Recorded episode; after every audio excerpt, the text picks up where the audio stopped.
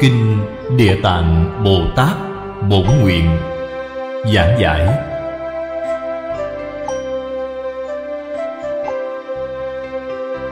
Chủ giảng, Lão Pháp Sư Tịnh Không. Giảng tại Tịnh Tông Học hội Singapore.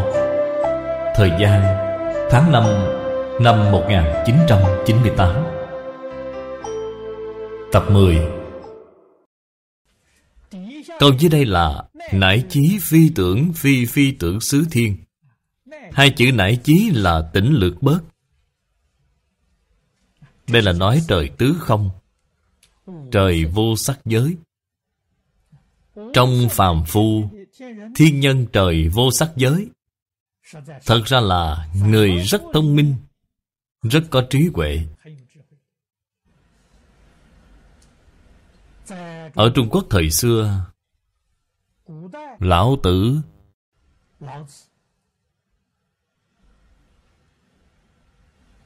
Ngài xuất hiện vào Triều Chu. Thời đại Xuân Thu. Là cùng thời đại với khổng tử. Lớn tuổi hơn khổng tử. Người này thông minh Ngài nói, Ta có hoạn nạn lớn Bởi vì ta có thân. Ngài nói, ta có hoạn nạn rất lớn. Hoạn nạn gì vậy? Vì ta có thân này.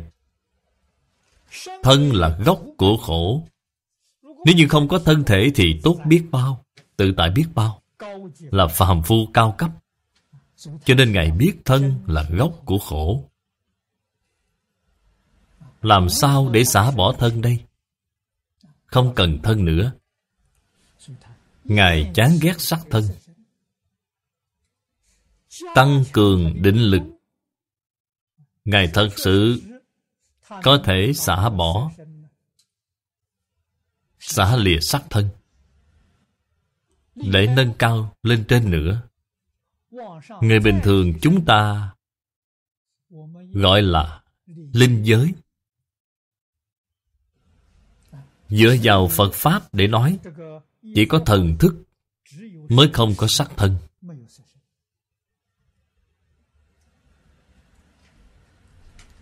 Dạng này, Chúng ta liền gọi là vô sắc giới. Trời sắc giới, Thiên nhân cõi sắc giới Đã ly dục rồi.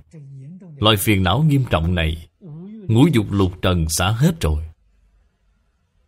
Thoát khỏi dục giới Đến sắc giới. Sắc giới vẫn còn sắc tướng. Vẫn còn thân thể, Vẫn còn môi trường cư trú.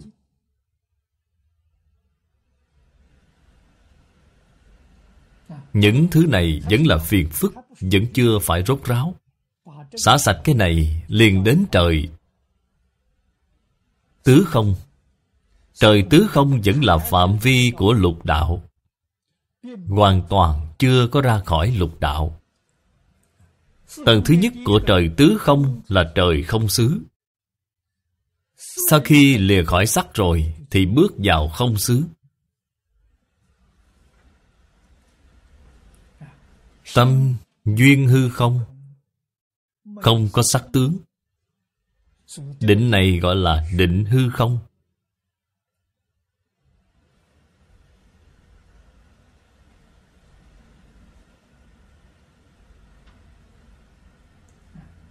Tầng thứ hai là trời thức xứ. Không. Cũng xả bỏ hết. Không và sắc Là hiển hiện đối lập. Cho nên hư không không phải chân thật. Họ cũng phải đem không xả bỏ sạch không xả bỏ hết rồi, Nhưng vẫn còn tồn tại thức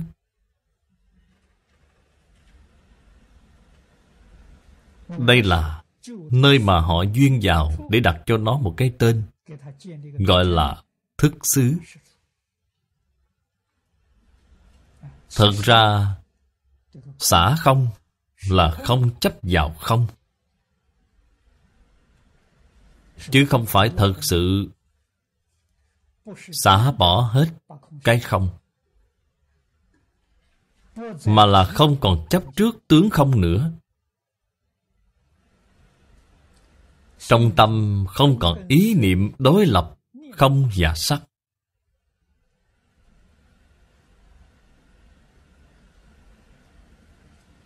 Vào lúc này, vẫn còn thức. Cho nên gọi là thức xứ.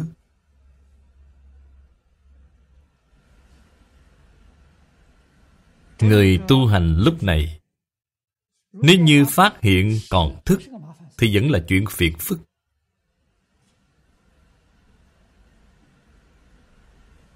Vẫn chưa phải rốt ráo. Thức chính là phân biệt. Đem phân biệt, xả bỏ sạch, thì liền vào trời vô sở hữu xứ là tầng thứ ba của vô sắc giới.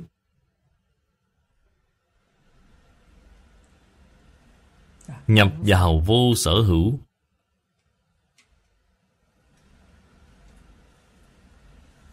Khi tu định này, thì buông xả tất cả cảnh giới trong và ngoài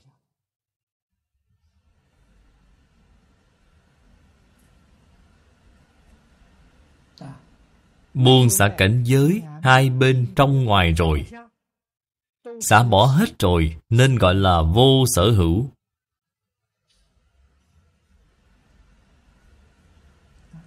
Đến tầng cao nhất này là trời phi tưởng phi phi tưởng xứ. Bởi vì ngay cả thức họ cũng không duyên vào. Cho nên đây là phi tưởng.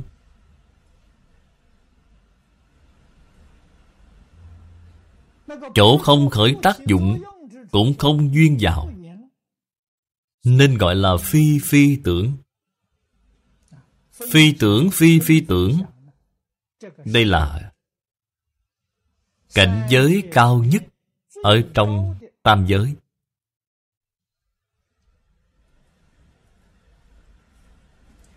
Có rất nhiều cách nói. Về phi tưởng phi vi tưởng. Có thể tham chiếu cách nói. Ở trong kinh luận. Trên kinh lăng nghiêm, nói rất rõ ràng.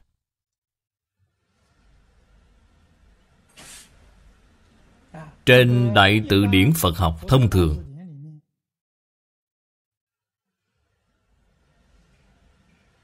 cũng có giải thích tỉ mỉ. Đây là trời vô sắc giới. Thông thường, những học nhân đến cảnh giới này thì cho rằng đây chính là đại niết bàn mà trong quả địa như lai đã nói. Họ không biết đây là trời phi tưởng, phi phi tưởng cứ cho là cảnh giới này vĩnh viễn bất sanh bất diệt. Đâu có biết là họ vẫn có tuổi thọ. Tuổi thọ của họ chính là do sức định của họ. Sức định của họ có thể duy trì được bao lâu vậy? Trên kinh nói tám dạng đại kiếp. Con số này rất lớn. Tám dạng đại kiếp là như thế nào? Thế giới này của chúng ta, Một lần thành trụ hoại không Là một đại kiếp.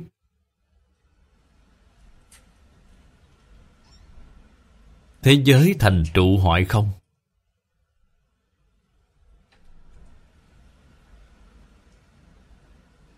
Trong một đại kiếp có bốn trung kiếp.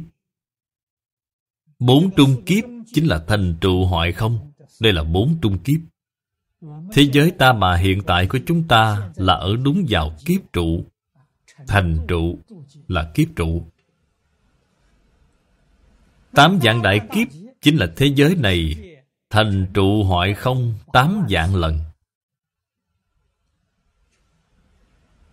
Họ có sức định sâu như vậy, Nên tuổi thọ của họ dài như vậy Sau khi thế giới thành trụ hoại không tám dạng lần rồi thì họ vẫn phải bị đọa lạc, Vẫn bị rơi xuống. Họ không thể lên trở lại được nữa. Họ chỉ đọa xuống.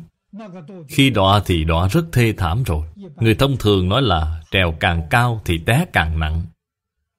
Trên Kinh Lăng Nghiêm nói, Thiên nhân tứ không. Sau khi đọa lạc xuống Thì phần lớn là đọa vào địa ngục A Tỳ, Từ chỗ cao nhất rớt xuống chỗ thấp nhất. Vì sao vậy? Phỉ bán Phật, Pháp Tăng. Do lỗi lầm phỉ bán tam bảo mà đọa vào địa ngục A Tỳ. Tại vì sao họ có ý niệm phỉ bán tam bảo vậy? Vì họ nghĩ ta đã thành Phật Chứng được Đại Niết Bàn rồi. Tại vì sao bây giờ vẫn còn bị đọa lạc? Trong tâm sanh ra hoài nghi Cho rằng lời chư Phật Như Lai nói là giả Không phải thật. Vậy liền đọa lạc. Là do tự họ hiểu sai, Nhận lầm. Đó không phải là cảnh giới Niết Bàn của Như Lai. Không những không phải quả địa như lai, Mà là quả địa tiểu thừa cũng không phải. Là do hoàn toàn hiểu lầm. Cho nên tu hành càng lên cao, Thì cảnh giới đó Càng khó phân biệt tà chánh. Đây là lý do tại vì sao Thế Tôn Ở trên Kinh Lăng Nghiêm Nói cho chúng ta biết 50 loại ngũ ấm ma. Cảnh giới ma hiện ra, Chúng ta cho nó là cảnh giới Phật. Thế thì bị lầm to rồi. Người mới học như chúng ta, Nếu muốn Tránh khỏi ma chướng. Phương pháp duy nhất là y giáo tu hành.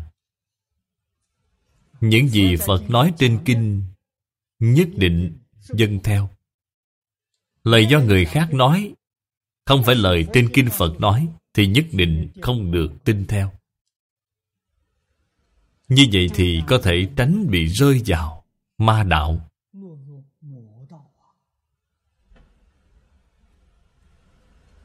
Cho nên điều quan trọng nhất là chúng ta phải tin phật. Chúng ta là học theo phật. Chúng ta gần gũi một vị thiện tri thức. Lời của vị thiện tri thức này nói ra, Đúng giới trên kinh Thì chúng ta tin. Nếu trên kinh không có Thì chúng ta không tin. Không nên học theo họ. Phật nói vô lượng pháp môn Khi nói Thì ứng với cơ duyên mà nói Cơ duyên khác nhau thì Phật nói Pháp khác nhau. Do đó, chúng ta muốn học pháp môn nào, dựa vào kinh điển gì? Điểm này là quan trọng hơn hết.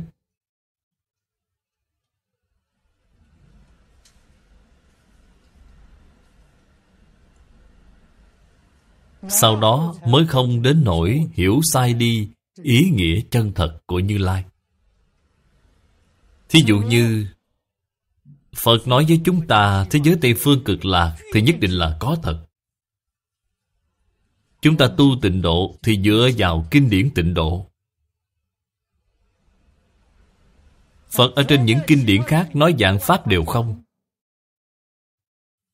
Nếu bạn nói tất cả đều không, Thì thế giới Tây Phương cực lạc cũng không Phật đã từng nói như vậy Cho nên bạn không tin vì chẳng phải bạn đã bỏ lỡ cơ hội lần này rồi sao? Học pháp môn nào thì dựa theo kinh điển của pháp môn đó mà tu học.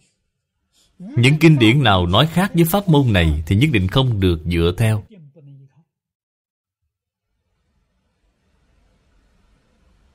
Thật sự đạo lý này rất cạn, không hề quá sâu, không khó hiểu. Giống như học trong trường đại học hiện nay bạn học khoa nào thì nhất định phải dựa theo chương trình của chính khoa đó. Bạn không được học chương trình của khoa khác.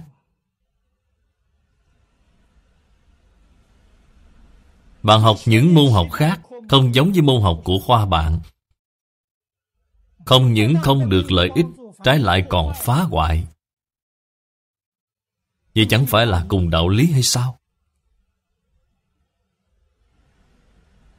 Phật ở trên kinh thường hay dùng y vương để làm thí dụ. Thí dụ này sẽ rõ ràng hơn.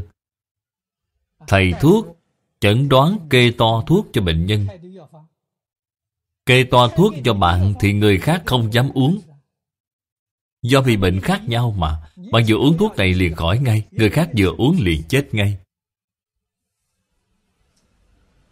Tám dạng bốn ngàn pháp môn Là tám dạng bốn ngàn loại toa thuốc khác nhau.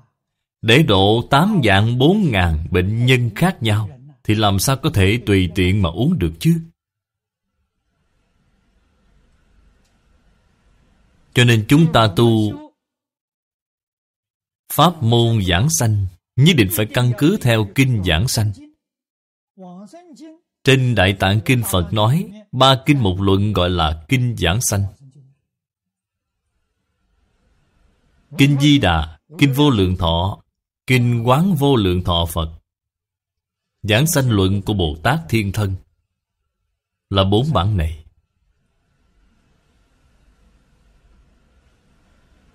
Phổ hiền hạnh nguyện phẩm, Đại thế chí viên thông chương Là do người đời sau thêm vào.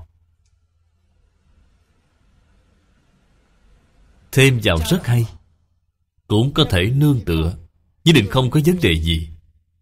Hiện nay gọi là Năm Kinh Một Luận. Chúng ta Niệm Phật cầu giảng sanh, Phải căn cứ theo kinh điển này Thì không sai. Không được dựa vào kinh điển khác. Những gì trên kinh điển khác nói có tương ưng với lý luận phương pháp cảnh giới thì chúng ta có thể tham khảo. Nếu không tương ưng, nhất định không đọc. Nhất định không nên xem. Thì công hạnh của bản thân chúng ta mới thực sự có phần nắm chắc, mới có thể thành tựu. Nếu bạn kinh gì cũng đọc, kinh gì cũng xem Thì bạn bị phiền phức lớn rồi không những bản thân bạn tu học không thể thành tựu Mà bạn cũng không thể giáo hóa chúng sanh. Bạn giáo hóa chúng sanh Lấy chỗ này một chút, lấy chỗ kia một chút Sẽ khiến cho chúng sanh bị mê hoặc, điên đảo. Ngày nay học Phật là vô cùng vô cùng khó khăn. Tại vì sao tôi không dạy ở diện Phật học? Đạo lý là ở chỗ này. Viện Phật học mở ra rất nhiều chương trình Mời rất nhiều Pháp Sư Giảng mỗi ngày khiến cho những học sinh này mê hoặc, điên đảo Như sai như dại. Chẳng thu được hiệu quả gì. Bản thân tôi học Phật được một chút lợi ích Hoặc ở chỗ là may mắn gặp được thiện tri thức. Một người dạy. Tiếp nhận lời dạy của một nhà đi một đường.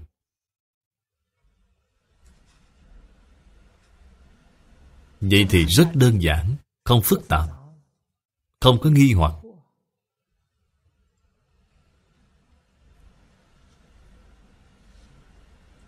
Điểm này rất quan trọng, rất quan trọng. Sau này chúng tôi mới hiểu ra. Sư thừa mà nhà nho, nhà phật nói, chính là ý nghĩa này. Tôi học với một vị thầy, Nghe lời dạy của một vị thầy. Vị thầy này phải chịu trách nhiệm về tôi. Nếu như tôi còn muốn đi học với người khác, Thì vị thầy này không cách gì dạy được.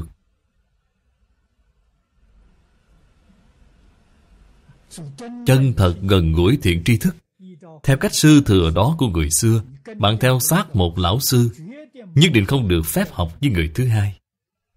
Không được nghe lời chỉ dạy của người thứ hai, thì bạn mới có thể thành tựu lão sư phải chịu trách nhiệm nhân quả đối với bạn.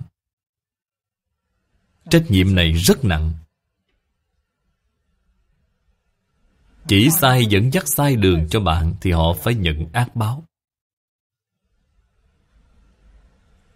Nhưng mà chính mình bạn không tiếp nhận.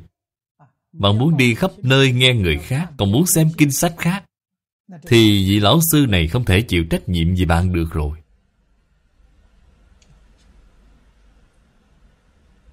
Từ nay về sau E là sư thừa đã không còn nữa. Mất hết rồi. Cho nên có thể thành tựu được hay không Là hoàn toàn ở mỗi cá nhân. Hay nói cách khác, Không có gì thầy nghiêm túc phụ trách dạy cho bạn. Lão sư muốn tìm học trò như vậy Nó thật ra cũng không thể tìm ra. Hoàn toàn dựa vào sự giác ngộ của chính mình. Muốn chân thật giác ngộ, Chân thật thành tựu Thì vẫn phải đi con đường cũ. Nhất định chỉ học với một vị lão sư. Tôi khuyến khích mọi người, Chúng ta ngày nay học theo ai vậy? Học theo A-di-đà Phật.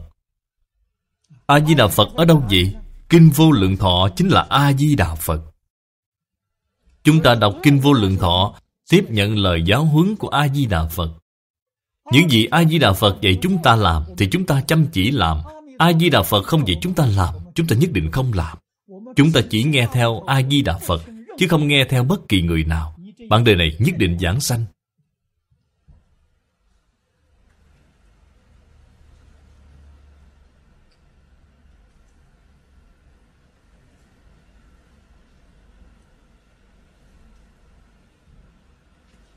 Ngoài ra, còn có một vị đại đức có thể giúp ta một tay. Đó là Ngài Ấn Quang Đại Sư. Ấn Quang Đại Sư văn sao, từng câu từng chữ, tương ưng với kinh giảng sanh. Thường xuyên đọc tụng văn sao của Ấn Tổ, làm bạn với Ấn Tổ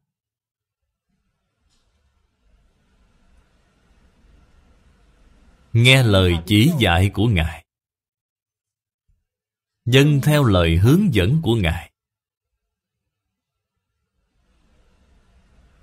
Đoạn ác tu thiện. Giữ trọn luân thường. Làm tròn bổn phận. Tin sâu nhân quả Thật thà niệm Phật. Thì nhất định sẽ được sanh về tịnh độ.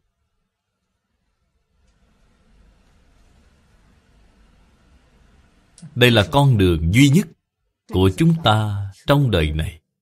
Cầu giảng sanh, cầu ra khỏi tam giới lục đạo. Ngoài con đường này ra, không có con đường thứ hai nào khác.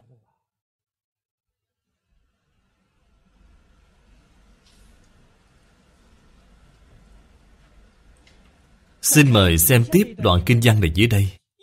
Nhất thiết thiên chúng, long chúng, quỷ thần đẳng chúng Tất lai tập hội. Đoạn này là nói đến Những đại chúng thiên long, bát bộ.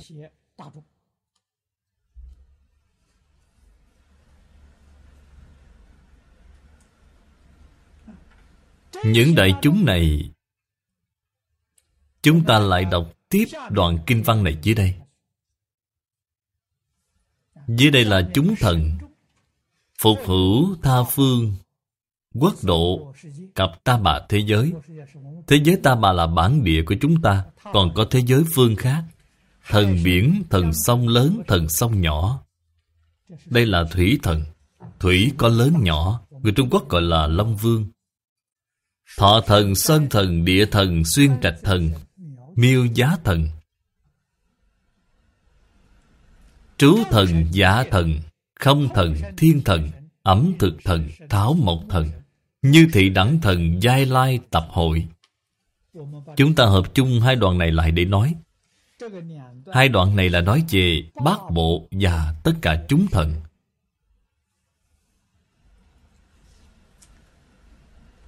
Trước đây, Pháp Sư Thánh Nhất,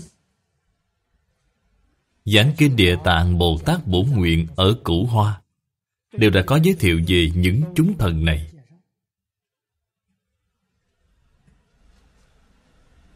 Chúng thần cũng đến tham gia đại hội này. Lần tụ hội này không hề ngẫu nhiên. Mà đều là có nhân duyên sâu dày với Bồ Tát Địa Tạng trước đây.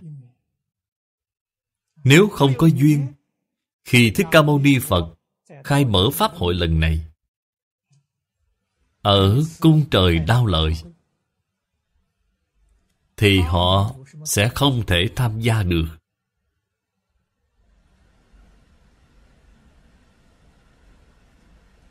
Chúng ta nhìn thấy đại chúng tham gia Pháp hội, Không thể không có nghi hoặc.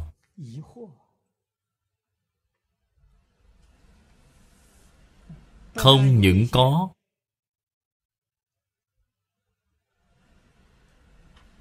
Chúng trời chúng thần này.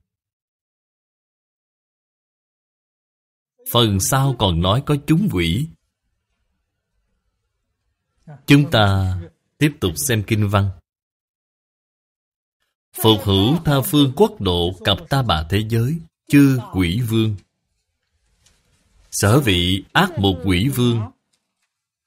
Đạm huyết quỷ vương, Đạm tinh khí quỷ vương, Đạm thai noãn quỷ vương Hành bệnh quỷ vương, Nhiếp độc quỷ vương, Từ tâm quỷ vương, Phúc lợi quỷ vương, Đại ái kính quỷ vương, Như thị đẳng quỷ vương Giai lai tập hội Đã liệt kê ra 10 loại quỷ vương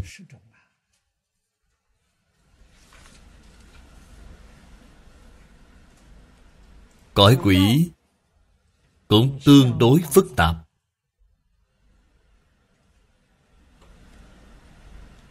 Người có phước đức ở trong cõi quỷ thì được xưng là quỷ vương. Chúng ta tu phước ở nhân gian, không uổng công. Phước báo là chân thật. Phước mà bạn tu, Tương lai bạn nhất định được hưởng phước báo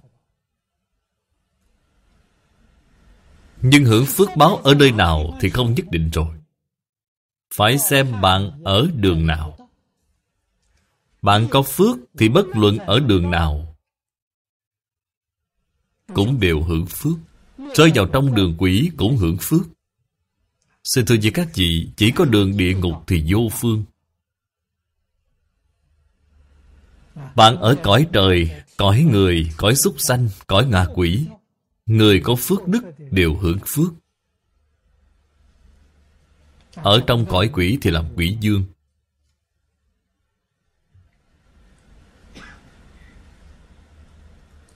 Những người này, Những chúng sanh này Đều là có duyên với Phật. Đặc biệt là có duyên sâu với Bồ Tát Địa Tạng.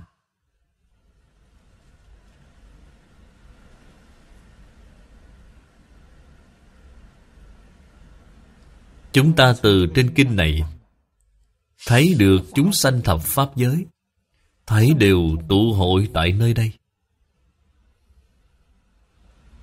Thật không thể nghĩ bàn.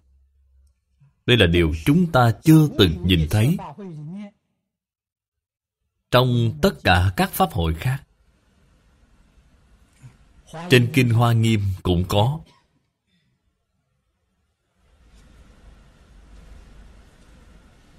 Chúng sanh thập pháp giới cũng đều đến dự hội. Nhưng mà nếu sánh với Kinh Địa Tạng thì vẫn không bằng. Vì sao vậy? Trong lần tụ hội của Kinh Địa Tạng này, Phần trước chúng ta nhìn thấy Tất cả chư Phật.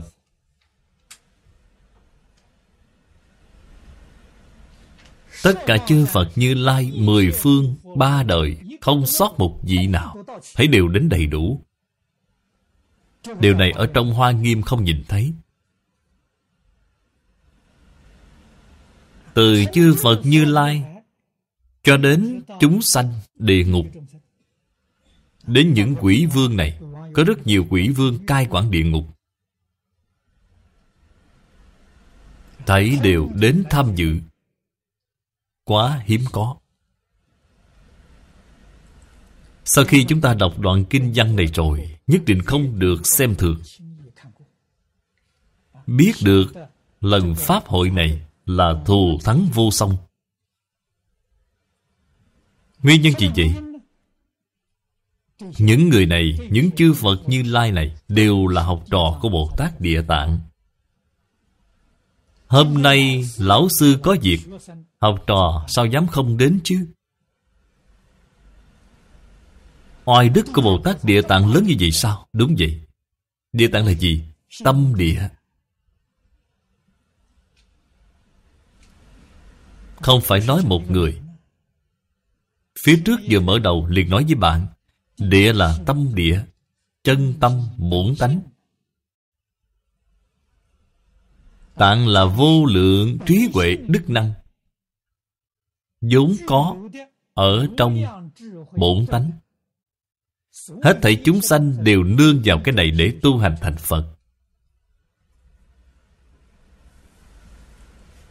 Ngày nay giảng pháp môn địa tạng là tất cả chư phật như lai ủng hộ. Tất cả chúng sanh phải nương tựa, phải dựa vào. Cho nên Pháp hội này là thù thắng, đứng đầu. Hoa nghiêm không thể sánh bằng. Hoa nghiêm cũng là phải nương vào nó mới có. Nó là chỗ dựa căn bản. Các vị phải biết tầm quan trọng của vấn đề này. Chỗ dựa căn bản chính là phước đầu tiên của quán kinh. Chúng ta ngày nay lơ là. Hiếu dưỡng phụ mẫu, Phụng sự sư trưởng, Từ tâm bất sát tu thập thiện nghiệp. Xin thưa với các vị, Dù tu pháp môn gì, Bạn trong đời này cũng không thể thành tựu. Vì sao vậy? Bạn không có nền tảng. Nên học Phật, Phải trải qua vô lượng kiếp rồi. Chúng ta học Phật tuyệt đối không phải chỉ có một đời này. Chúng ta xem thấy trên Kinh Vô Lượng Thọ.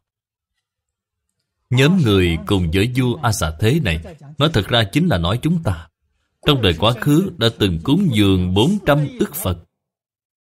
Nhưng hiện tại vẫn là phạm phu, Vẫn còn trôi lăn trong lục đạo. Cúng dường 400 ức Phật. Tu hành. Nghe Pháp. Không phải là ít Tại vì sao không thể ra khỏi tam giới vậy? Tại vì sao không thể giảng sanh? Điều này trước đây, Lý Lão Sư thường nói, Một dạng người niệm Phật Hiếm có được vài ba người giảng sanh Là đạo lý gì? Bạn không có tu từ căn bản Bạn xem thấy những người giảng sanh đó, Giảng sanh tướng lành tốt như vậy, Có thể họ nghe kinh cũng rất ít Nghe Pháp cũng không nhiều Họ thật sự giảng sanh. Bạn lại hỏi thăm thật kỹ xem, Người này nhất định là hiếu dưỡng cha mẹ. Nhất định là tôn kính sư trưởng. Tâm địa rất từ bi. Bạn thử hỏi thăm kỹ xem, Họ đối nhân xử thế trong đời sống thường ngày. Nhất định là phù hợp với điều đầu tiên của Tam Phước. Có ai dạy họ không? Không ai dạy họ cả. Họ vốn dĩ là như vậy. Họ là người rất từ bi. Họ rất tôn trọng người khác. Chân thật làm được. Chúng ta không bằng họ. Vì sao vậy? Đọc được một ít sách, Học được một chút Phật Pháp Là cống cao ngã mạng Cảm thấy mình rất tài giỏi. Người khác không bằng ta. Họ có thể giảng sanh, Chúng ta thì lại bị đọa lạc. Vẫn còn trong luân hồi. Vì sao vậy? Họ chưa từng đi học bao giờ. Không biết chữ, Họ rất khiêm tốn, Rất nhún nhường. Lúc nào cũng luôn thấy tự ti, Thấy mình không bằng người ta, Nhưng họ giảng sanh. Cho nên học càng nhiều. Trước đây, Lý Lão Sư nói, Khi không được đi học, Còn biết hiếu thuận cha mẹ. Học nhiều rồi, Thấy cha mẹ không được ăn học. Tưởng là học vấn, học gì của mình đã cao hơn cha mẹ. Nên học càng cao Thì con mắt càng chạy lên trên đỉnh đầu. Ngay cả cha mẹ cũng chẳng xem ra gì, Thì làm sao có thể tôn trọng sư trưởng được chứ? Người như vậy, Một ngày niệm mười giảng câu Phật hiệu Cũng không thể giảng sanh. Cho nên chúng ta nhất định phải hiểu rõ đại đạo lý này.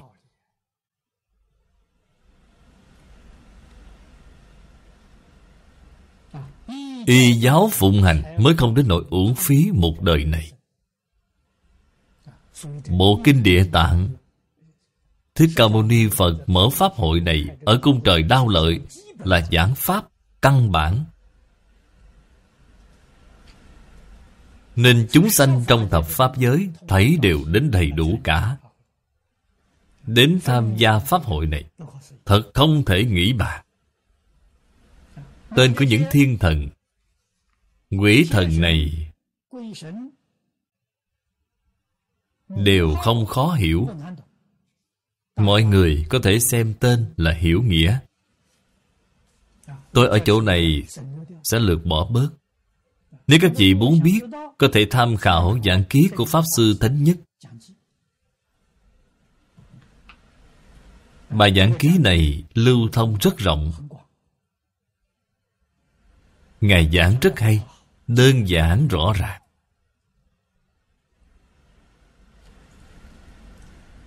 Mời xem Kinh Văn. Nhĩ thời Thích Ca Mâu Ni Phật, Cáo văn thù sư lợi Pháp Vương Tử, Bồ Tát Ma Ha Tát. Nhữ quán thị, Nhất thiết chư Phật Bồ Tát, Cập Thiên Long Quỷ Thần. Thử thế giới, tha thế giới, Thử quốc độ, tha quốc độ. Như thị, Kim lai, tập hội, Đáo, đao lợi thiên giả, Nhữ tri số phủ. Chữ bất này đọc là phủ, Chữ phủ trong khả phủ. Bồ Tát Văn Thù Sư Lợi.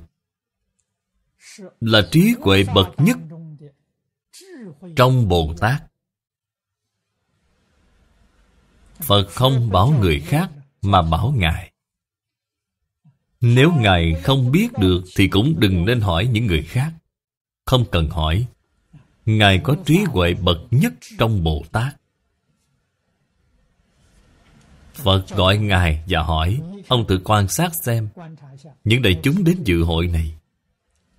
Nhất thiết chư Phật Bồ Tát Cặp thiên long quỷ thần, Đây là nói chánh báo. Những người đến tham dự Họ từ đâu mà đến? Thử thế giới tha thế giới. Thử quốc độ tha quốc độ. Bao gồm tận hư không khắp Pháp giới. Đây là y báo. Chúng ta nói là đến từ bốn phương tám hướng. Đây là đến từ tất cả cõi nước chư Phật trong Pháp giới. Người đến nhiều như vậy, ông có biết là bao nhiêu người hay không?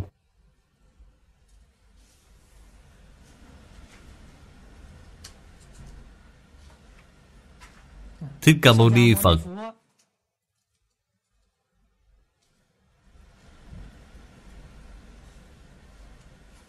Trong hội vô lượng thọ, Chúng ta nhìn thấy đại chúng Có hai dạng người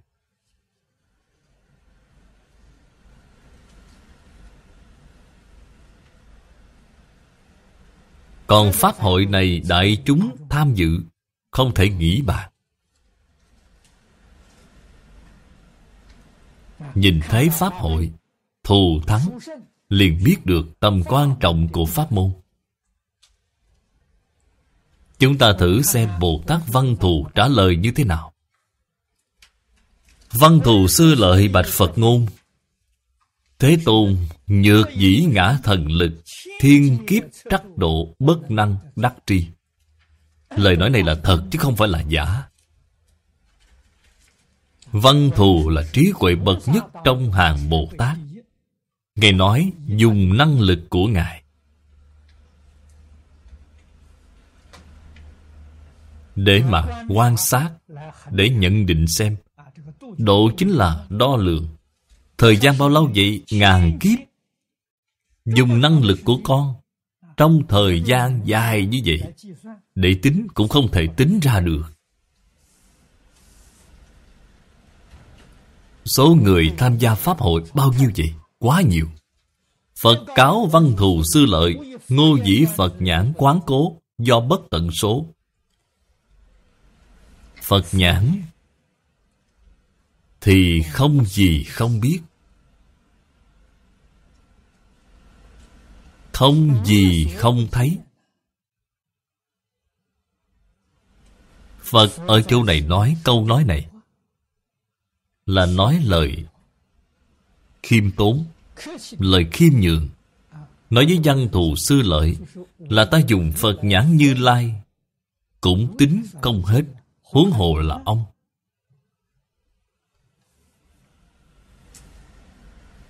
Là cố hết sức Để miêu tả.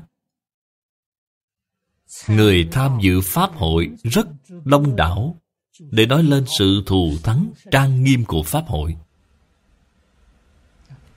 Ý nghĩa hàm chứa ở bên trong Là tầm quan trọng của Pháp hội. Vô cùng quan trọng. Nói ra tất cả kinh cũng không có kinh nào quan trọng bằng kinh địa tạng. Đây là giống như Ở Singapore, Đang không ngừng xây dựng vậy. Chúng ta thấy mỗi con đường khắp nơi đều có thi công, Đều có xây cao ốc. Bất luận xây cao ốc như thế nào, Trước tiên phải làm nền móng cho tốt. Pháp môn địa tạng là xây nền móng. Bạn nói quan trọng biết bao. Bất luận là xây lầu cao bao nhiêu, Xây theo hình thức nào, Thì nền móng là giống nhau. Phải vững chắc, phải kiên cố. Chứng tỏ, pháp môn sâu rộng vô tận, vô lượng pháp môn của phật pháp vô lượng pháp môn đều xây dựng trên nền tảng này. Không có nền tảng này thì bất kỳ pháp môn nào cũng không thể thành tựu. Bạn mới biết tầm quan trọng của pháp môn này. Người đến tham dự nhiều như vậy Là đại biểu cho vô lượng pháp môn. Vô lượng pháp môn Đều quy về một nền tảng này. Hết thảy chư Phật như Lai tu hành thành Phật Không phải chỉ nương theo một pháp môn thành tựu, Mà pháp môn nào cũng có thể viên thành Phật đạo. Nhưng đều xây dựng trên nền tảng này. Bỏ đi nền tảng này thì nhất định không thể thành tựu. Chúng ta trong đời quá khứ, Đời đời kiếp kiếp đã lơ là đi nền tảng này, Cho nên không thể thành tựu. Nếu trong đời này vẫn lơ là nền tảng này như cũ cho dù đời này niệm Phật Thì cũng chỉ kết duyên với A-di-đà Phật, Chứ không thể giảng sanh. Bạn muốn hỏi, đến lúc nào bạn có thể giảng sanh về thế giới Tây Phương cực lạc? Bạn phải làm được điều thứ nhất trong tịnh nghiệp tam phước thì có thể giảng sanh. Làm được điều đầu tiên chính là làm được pháp môn địa tạng. Tôi đã nói qua với các vị rồi. Bạn làm được điều thứ nhất thì sanh về thế giới tây phương cực lạc là hạ bối. Làm được điều thứ hai có thể làm được hai điều thì giảng sanh trung bối. Làm được điều thứ ba thì giảng sanh thượng bối. Đây là sự thật. Nếu bạn nói Tôi làm không được điều thứ nhất Tôi làm được điều thứ hai Thứ ba là giả. Làm gì có việc đó chứ? Giống như xây lầu vậy Tôi không cần nền móng Cũng không cần tầng thứ nhất Tôi xây tầng thứ hai, thứ ba được rồi. Làm gì có loại đạo lý này chứ?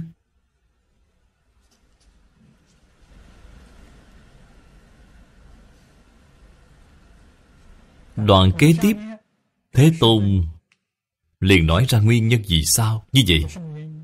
Thử giai thị địa tạng bồ tát, cửu viễn kiếp lai, dĩ độ đương độ, vị độ dĩ thành tựu, đương thành tựu, vị thành tựu. Biểu pháp ý nghĩa rất sâu.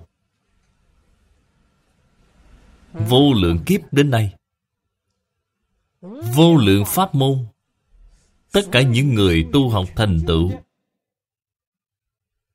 đều dựa vào nền tảng này. Đây là biểu thị ý nghĩa này. Người đã được độ, đã được thành tựu chính là chư phật mười phương.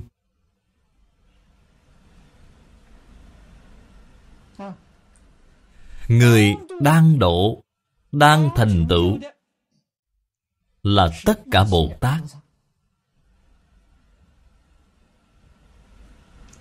Người chưa được độ, chưa thành tựu, đã có duyên sâu dày với bồ tát địa tạng.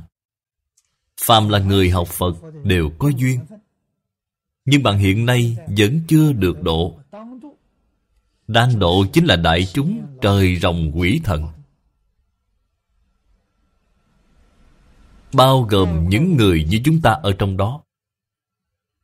Chúng ta là thuộc vào nhóm chưa độ chưa thành tựu. Chúng ta làm thế nào từ chỗ chưa độ chưa thành tựu cũng có thể đuổi kịp, đã độ đã thành tựu vậy? Dựa vào sự nỗ lực của chính chúng ta. Chính chúng ta trong đời này thật sự phải chịu làm, thật sự chịu y giáo tu hành chúng ta từ chỗ chưa độ, chưa thành tựu, tiến vào đến chỗ đã độ, đã thành tựu, thì chúng ta trong đời này được thành tựu.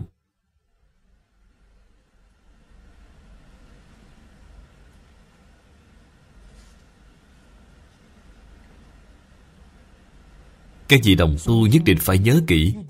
Chúng ta ở nơi đây Có treo bốn chữ do. Ngài Phát Lão viết Tri ân báo ân.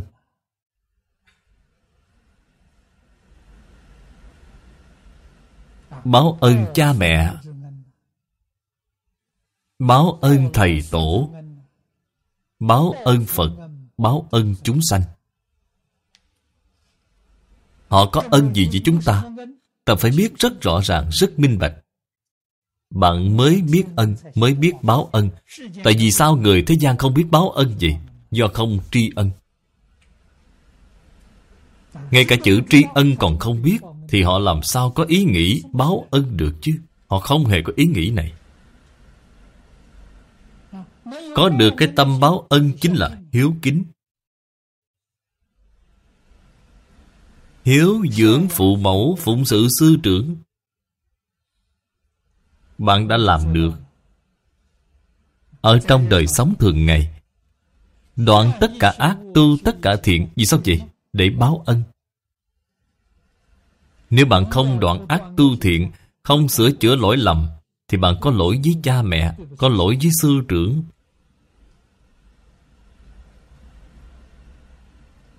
Đó chính là bất hiếu. Ở trong xã hội, Chúng ta hiện nay phát tâm xuất gia, Không thể làm thầy. Không thể làm mẫu mực. Vậy là bất hiếu. Là đại bất kính. Làm thầy là làm mực thước cho đại chúng xã hội. Làm mô phạm cho đại chúng xã hội. Chúng ta khởi tâm động niệm Lời nói việc làm. Tự mình thử nghĩ xem có thể làm tấm gương tốt cho đại chúng xã hội hay không. Nếu không thể Không thể chính là bất hiếu. Chính là bất kính, Là bạn không làm được.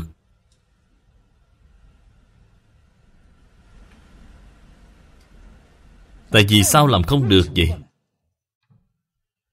Phải tìm ra cho được nguyên nhân, Phải trừ bỏ nguyên nhân này, Sửa chữa lỗi lầm. Thì chúng ta mới có thể từ chỗ chưa độ Đến chỗ đã độ. Từ chỗ chưa thành tựu đến đã thành tựu. Phải chân thật làm. Việc này là việc của mình, Chứ không phải việc của người khác. Người khác không thể giúp được. Nhất định phải tự mình. Tự mình Giác ngộ. Tự mình độ chính mình. Sửa chữa lỗi lầm, Sửa tập khí, Sửa tâm lý.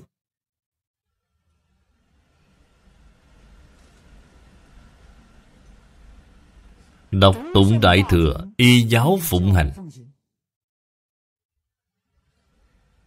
Vậy mới có thể thành tựu.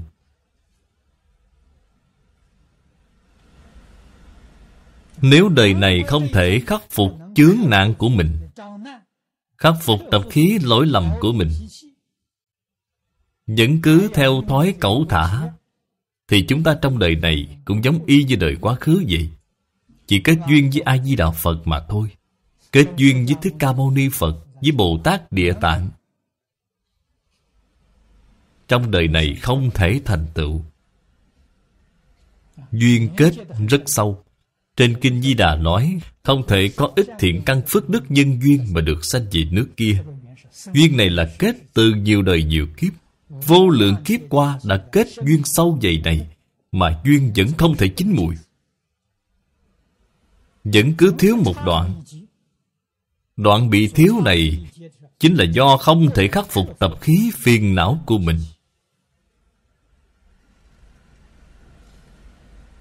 Đọc kinh nghe Pháp, Chưa thể hiểu sâu nghĩa thú. Giống như là hiểu rồi vậy, Nhưng thực ra là chưa hiểu. Sao biết bạn chưa hiểu vậy? Bạn chưa làm được. Nếu bạn chân thật hiểu rồi Thì nhất định làm được. Vì sao vậy? Biết nó hay.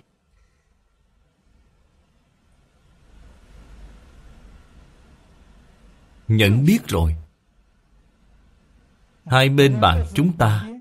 Một bên là để nắm đất, Một bên là để nắm vàng. Tặng cho bạn một thứ, Bạn lấy cái nào? Chỉ được lấy một cái Thì bạn nhất định là lấy vàng. Vì sao vậy? Biết nó quý.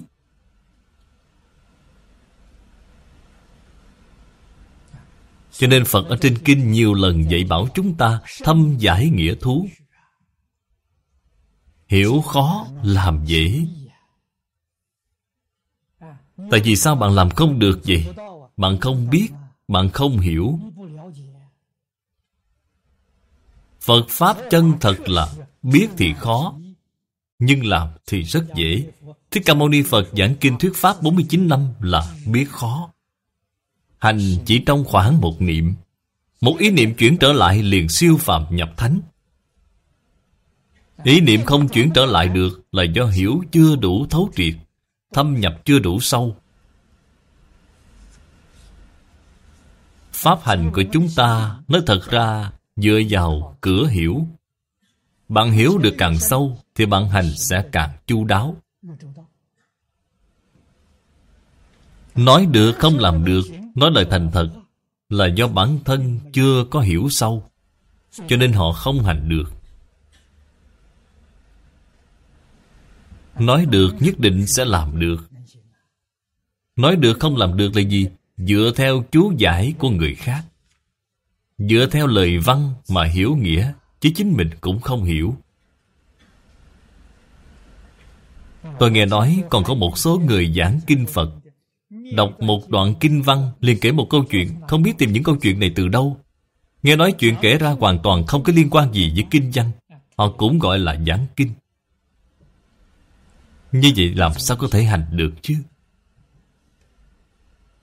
Dựa theo chú giải của người xưa để giảng, Còn gượng gạo có thể cho qua. Nên thật ra cần phải tự mình thấu triệt nghĩa kinh. Bản thân làm được rồi, Nói ra mới là chắc thật. Một mảy may nghi hoặc cũng không có. Vì sao vậy? Làm được rồi.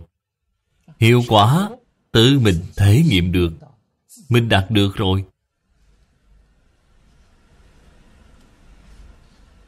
Chúng ta xem kinh văn dưới đây. Văn thù sư lợi bạch Phật ngôn, Thế tôn, Ngã dĩ quá khứ, Cửu tu thiện căn, chứng Vô ngại trí. Văn Phật sở ngôn, Tức đương tính thọ. Bồ Tát Văn Thù nói Ngài Có thể tin những gì Phật dạy. Phật nói đại chúng đông như vậy Đều là những người được Bồ Tát Địa Tạng Từ kiếp lâu xa đến nay đã độ Đang độ, chưa độ Cũng tập trung tham gia Pháp hội. Đã thành tựu, đang thành tựu Chưa thành tựu, thấy đều đến cả. Bồ Tát Văn Thù có thể tin việc này Không nghi ngờ. Nhưng Bồ Tát Văn Thù liền đề ra, Tiểu quả thanh văn, Thiên Long bát bộ cặp vị lai thế, Chư chúng sanh đẳng. Tùy văn như lai thành thực, Chi ngữ, tất hoài, nghi hoặc. Thiết sử đỉnh thọ, vị miễn hưng bán. Bồ Tát Văn Thù nói mấy câu này rất hay. Khi trí huệ chưa khai mở. Công phu chưa có thành tựu. Nghe thấy Phật nói những lời này, Không tránh khỏi nghi ngờ. Bồ Tát Địa Tạng làm gì có đạo lực thần thông lớn như vậy?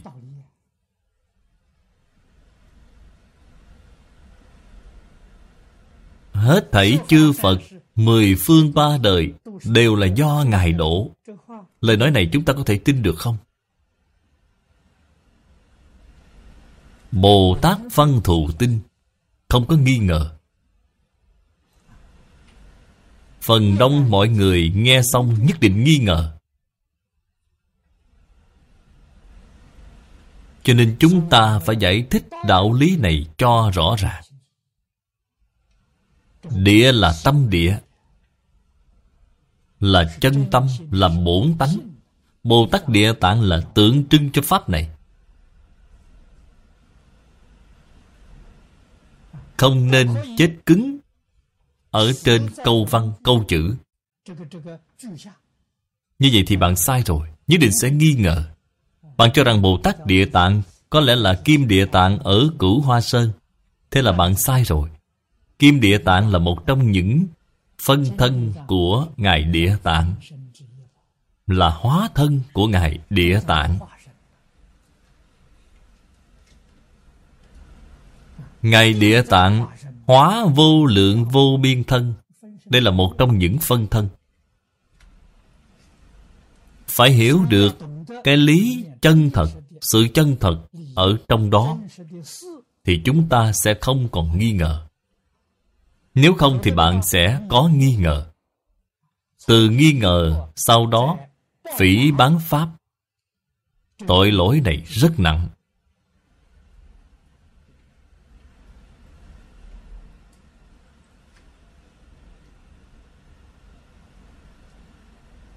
Bồ Tát Văn Thù nêu ra nghi vấn này. Mục đích của Ngài là Muốn yêu cầu Thế Tôn Nói rõ Tường tận tỉ mỉ. Cho mọi người biết, Những việc tu nhân Chứng quả Rộng độ chúng sanh Của Bồ Tát Địa Tạng. Chuyện này ở đoạn kinh văn kế tiếp. Hôm nay thời gian đã hết rồi, Chúng ta chỉ học đến đây. A-di-đà Phật. Cẩn dịch. Ban biên dịch. Tịnh không pháp ngữ. Địa chỉ email Vọng Tây cư sĩ Amoc gmail.com Người đọc, Hạnh Quang, Nguyện đem công đức này Hồi hướng đến hương linh nhà giáo, Cụ Phan Thế Phả.